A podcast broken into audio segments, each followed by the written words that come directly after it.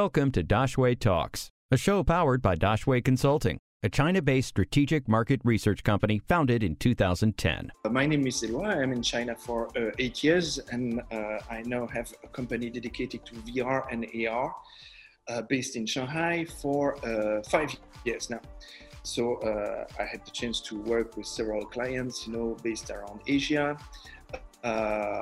It gives me, I guess, a good overview of what's happening in virtual reality and now augmented reality that becomes from this year something. My clients are travel business, so I have people like Club Med, like Hyatt Hotel, cars like Peugeot Citroën. I have like a supermarket, like the Metro supermarket, and Logitech in technology. It's quite vast, it goes all around. They're usually based here in Shanghai, but also in Hong Kong, sometimes in Korea, sometimes a bit around, which travel a bit around Asia. How has AR been utilized in China during the COVID outbreak? Can you provide some interesting examples? So, you know, we are at the beginning of this industry, so you don't have much glasses hardware working very well now. So it's really made for factories, and so it's not yet consumer. But for factories, you know, like the demand we have from Suez to do remote collaboration, it is because of COVID. Because from China we cannot go anywhere, so we need to collaborate with the factory and to have a proper collaboration with them. What we would do in normal times is just we fly there and we go and we visit the factory and we help with the people. But now we cannot go there, so HoloLens is quite appropriate, you know, to help and to guide other people doing that. But this is a first case. More than that, in general, AR is super good for social distancing. A super good tool. Avatar doesn't transmit any disease.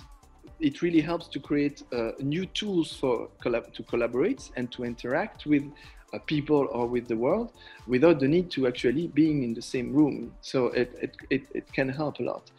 You have a lot of application for meeting in AR, where many startups are working on that. So this is the Skype of the future. So right now we have this little Zoom meeting, but the interaction that we are working on right now and that will start appearing in 1 year or in 2 years, you know, in Apple glasses and in all Android glasses that are going to be released, will be that you and me will have AR glasses, and you in your meeting room, there will be an avatar of me in front of you, you know, and we will simulate the fact that I am in your meeting room with you, because you will visualize my avatar through your glasses. And me here, I am in this hotel and I have glasses, and I will have a conversation with your avatar in my own environment here at the bar of this hotel.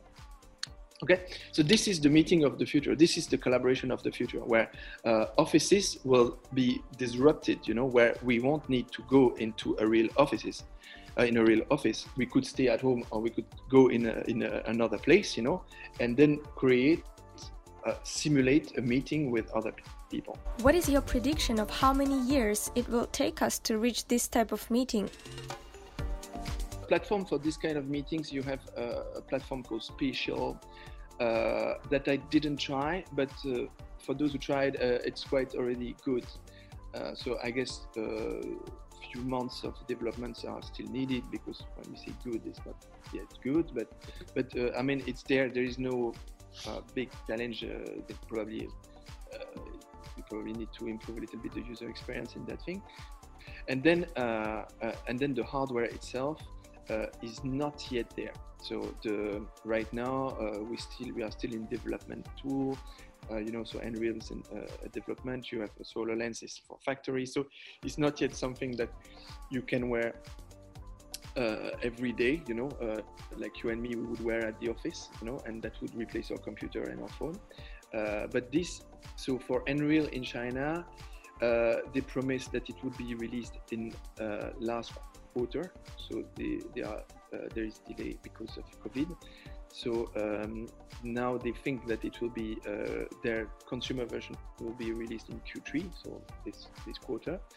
But okay, let's assume that there will be some more delay. But this year, I mean, this year, within the next months, we will have at some point the first real consumer glasses that that you and me can wear.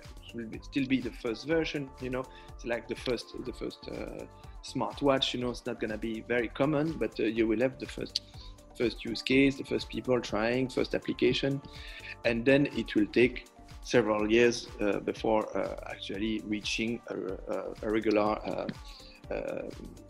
the regular people. There is also that it will take probably one more year. So the device that we will see this year will be wired to your smartphone, and it will still take one more year to have probably the first glasses without wire at all. But that will be connected to your smartphone. So it will still be only a display at the end, and all the computation will be done on the processing with the processor of your smartphone, which means also all your apps and all your existing things.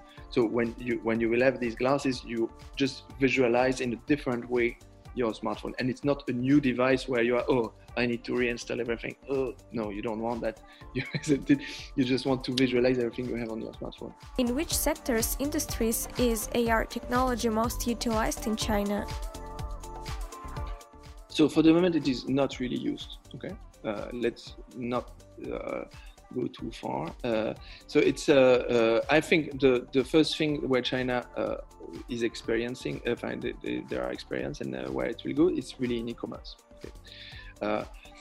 Think about what we call virtual try-on, so where you have your phone in AR and you look at your shoes, and we can replace your shoes to, you know, buy sneakers and Adidas sneakers, and then we do a cool tool where you can select and you can choose the color, you can choose the model, you can choose, you know, where you can really visualize on you some products. So this is pure e-commerce application where the software is very hard because we have to, you know, we have to put a 3D model on your feet. It's like the dimension, it doesn't work very well, but we are reaching that kind of thing. So it's an example, but I imagine for food, it will be capital, everything which also needs a dimension.